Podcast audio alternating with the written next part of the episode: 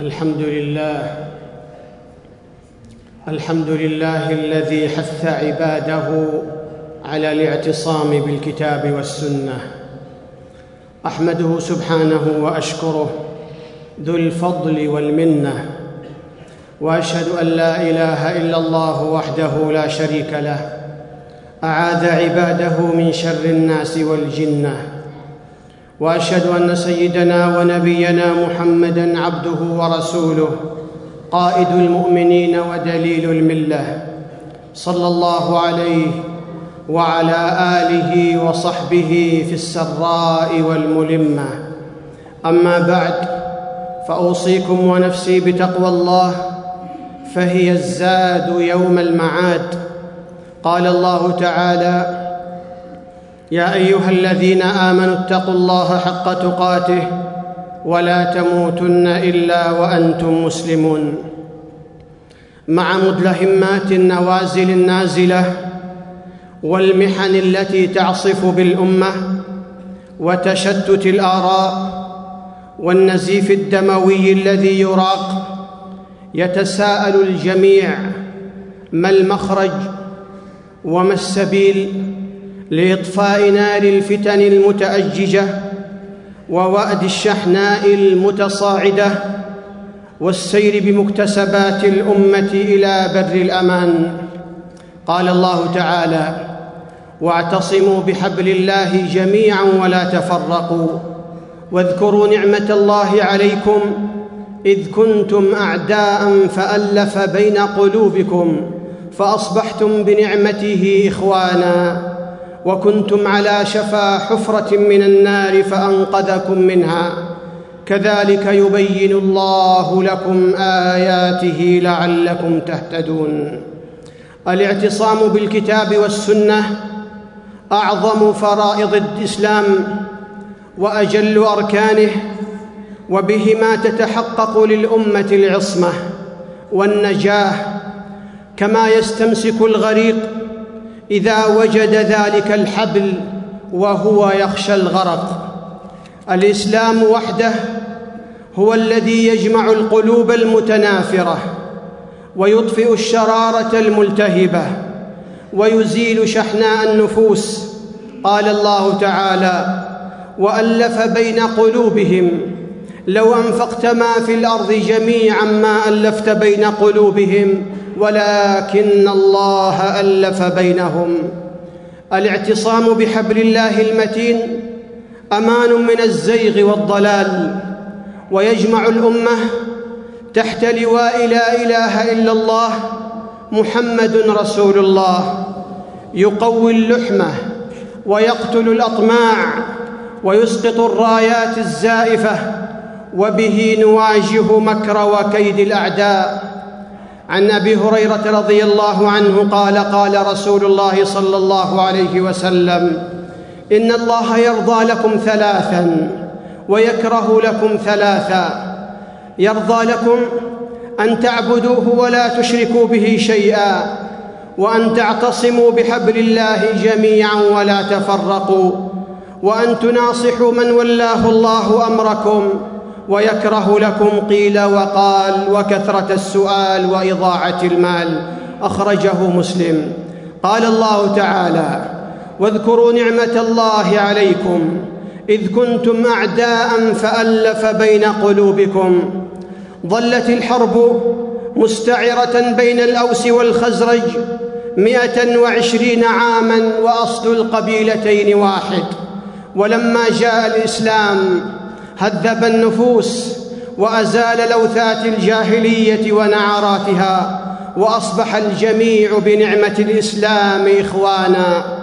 ولما خطب النبي صلى الله عليه وسلم في الأنصار بشأن غنائم حنين قال لهم يا معشر الأنصار ألم أجدكم ضلالا فهداكم الله بي وعاله فأغناكم الله بي ومتفرقين فجمعكم الله بي كلما قال شيئا قالوا الله ورسوله آمن ولهذا قال الله تعالى ولكن الله ألف بينهم قال ابن عباس رضي الله عنهما إن الرحم لتقطع وإن النعمة لتكفر وإن الله إذا قارب بين القلوب لم يزحزحها شيء أبدا ثم قرأ لو أنفقت ما في الأرض جميعا ما ألفت بين قلوبهم ولكن الله ألف بينهم.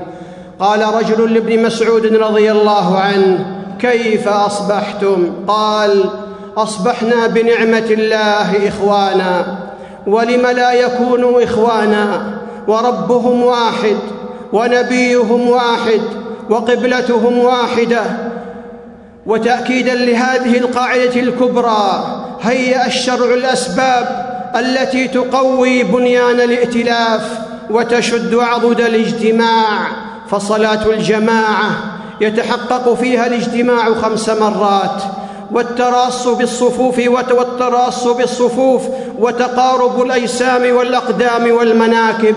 وهذا الاجتماع الأسبوعي في يوم الجمعة واجتماع سنوي في صلاة العيد والزكاة التي تمثل التكافل الاجتماعي ومعاني التراحم والتعاطف وصيام رمضان الذي يوحد الأمة بأعماله في ليله ونهاره والحج التقاء سنوي من بلدان عدة وأجناس شتى. يلقى المسلم أخاه فيف من أقصى الدنيا وأدناها فيبادله التحية ويعيش معه جلال الأخوة وجمال المحبة. لكن مما يعصر القلب ألما ويزيده هما ما يشهده المتأمل من شقاق أليم وتنازع عميق في جسد الأمة الكبير.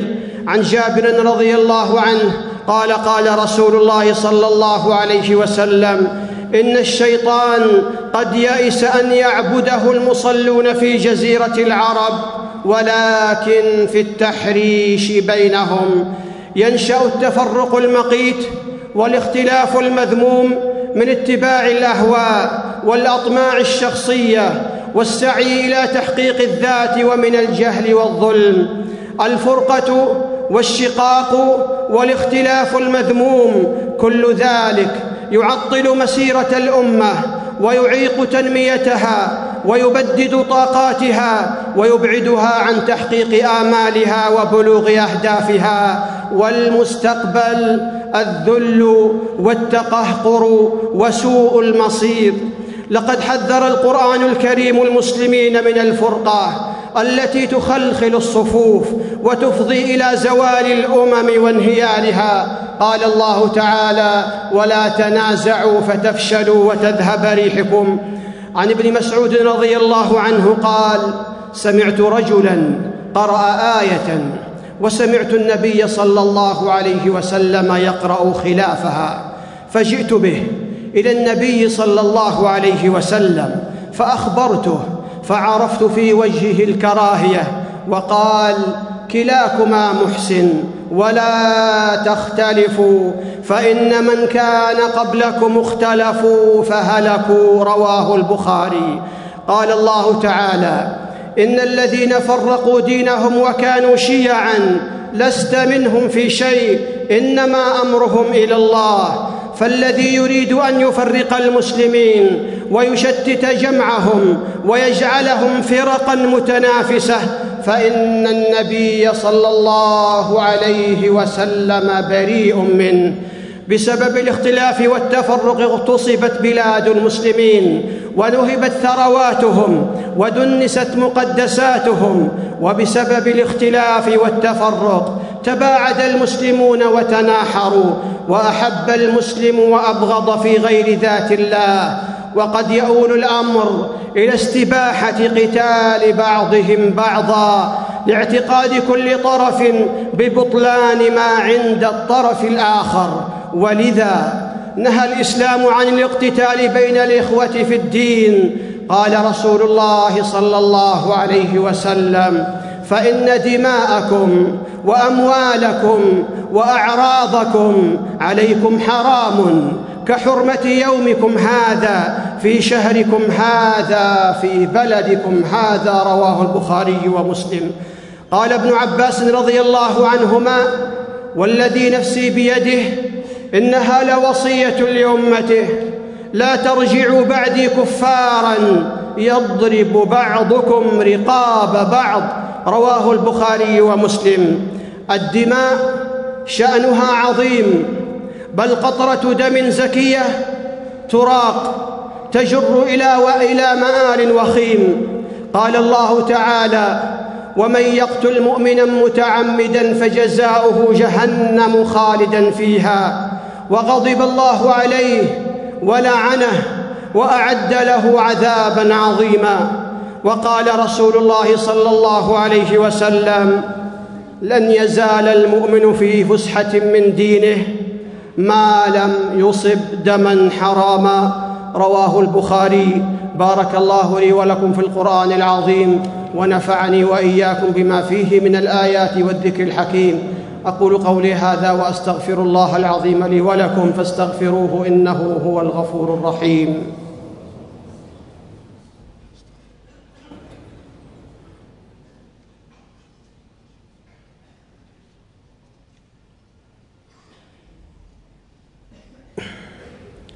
الحمد لله على نعمائه والشكر له على فضله وامتنانه وأشهد أن لا إله إلا الله وحده لا شريك له في أرضه وسمائه وأشهد أن سيدنا ونبينا محمدا عبده ورسوله لا مثيل له في صلاته وقيامه صلى الله عليه وعلى آله وأصحابه. أما بعد فأوصيكم ونفسي بتقوى الله. قال الله تعالى يا أيها الذين آمنوا اتقوا الله وقولوا قولا سديدا. يصلح لكم أعمالكم ويغفر لكم ذنوبكم. ومن يطع الله ورسوله فقد فاز فوزا عظيما. وبهذا نعلم أن الاعتصام بحبل الله المتين هو الحصن الحصين. والحرز المتين لجمع كلمة المسلمين ولم شملهم وقوتهم ومناعتهم. قال الله تعالى أن أقيموا الدين ولا تتفرقوا فيه. وفي هذا السياق جاء الموقف التاريخي الذي تجلى في معاني كلمة خادم الحرمين الشريفين الملك عبد الله بن عبد العزيز الذي أكد على استقرار مصر وأمنها كما أكد فيها على وحدة الصف ونبذ العنف ودرء الفتنة.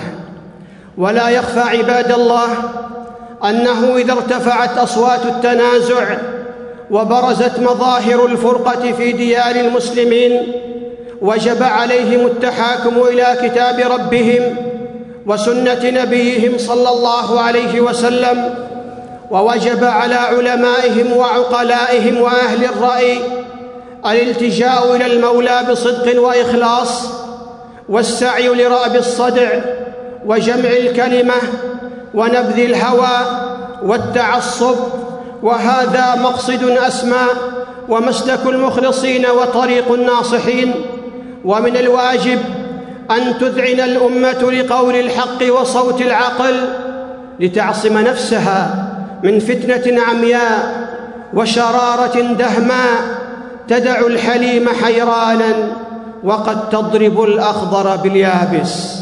قال الله تعالى إن الذين اتقوا إذا مسهم طائف من الشيطان تذكروا فإذا هم مبصرون. وقال تعالى يا أيها الذين آمنوا أطيعوا الله وأطيعوا الرسول وأولي الأمر منكم فإن تنازعتم في شيء فردوه إلى الله والرسول إن كنتم تؤمنون بالله واليوم الآخر ذلك خير وأحسن تأويلا. ألا وصلوا عباد الله على رسول الهدى. فقد أمركم الله بذلك في كتابه فقال إن الله وملائكته يصلون على النبي.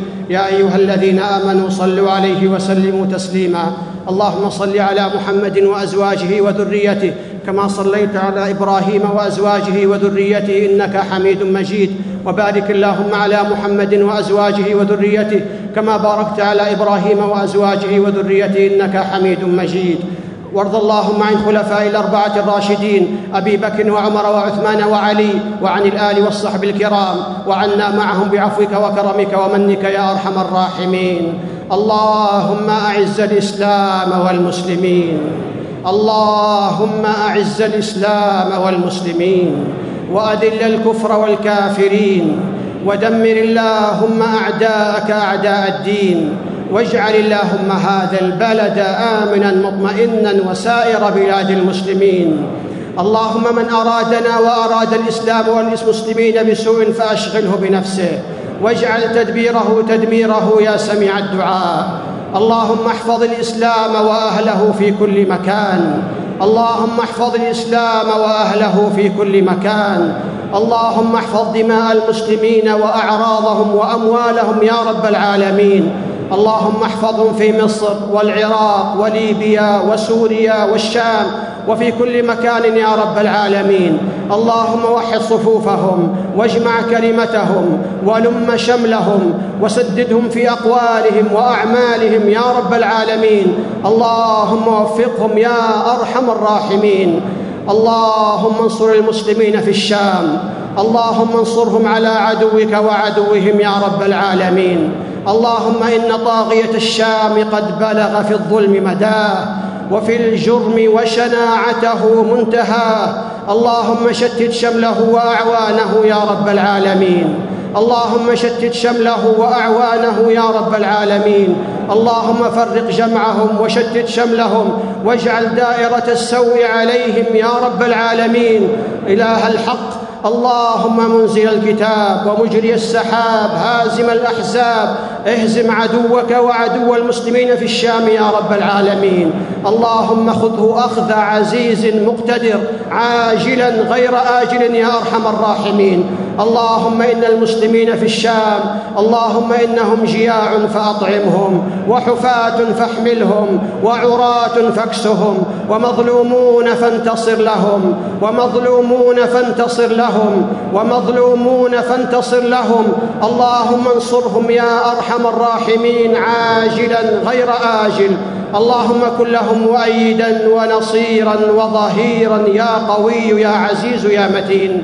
اللهم إنا نسألك الجنة وما قرب إليها من قول وعمل ونعوذ بك من النار وما قرب إليها من قول وعمل. اللهم أصلح لنا ديننا الذي هو عصمة أمرنا وأصلح لنا دنيانا التي فيها معاشنا وأصلح لنا آخرتنا التي فيها معادنا واجعل الحياة زيادة لنا في كل خير والموت راحة لنا من كل شر يا رب العالمين. اللهم أعنا ولا تعن علينا وانصرنا ولا تنصر علينا وامكر لنا ولا تمكر علينا واهدنا ويسر الهدى لنا وانصرنا على من بغى علينا. اللهم اجعلنا لك ذاكرين لك شاكرين لك مخبتين لك أواهين منيبين. اللهم تقبل توبتنا واغسل حوبتنا وثبت حجتنا وسدد ألسنتنا وأسلل سخيمة قلوبنا. اللهم وفق إمامنا لما تحب وترضى. اللهم وفقه لهداك واجعل عمله في رضاك يا رب العالمين. ووفق جميع ولاة أمور المسلمين للعمل بكتابك وتحكيم شرعك يا رب العالمين. اللهم ارحم موتانا واشف مرضانا وفك أسرانا يا رب العالمين. ربنا ظلمنا أنفسنا وإن لم تغفر لنا وترحمنا لنكونن من الخاسرين. ربنا اغفر لنا ولاخواننا الذين سبقونا بالإيمان. ولا تجعل في قلوبنا غلا للذين آمنوا. ربنا إنك رؤوف رحيم. ربنا آتنا في الدنيا حسنة وفي الآخرة حسنة وقنا عذاب النار.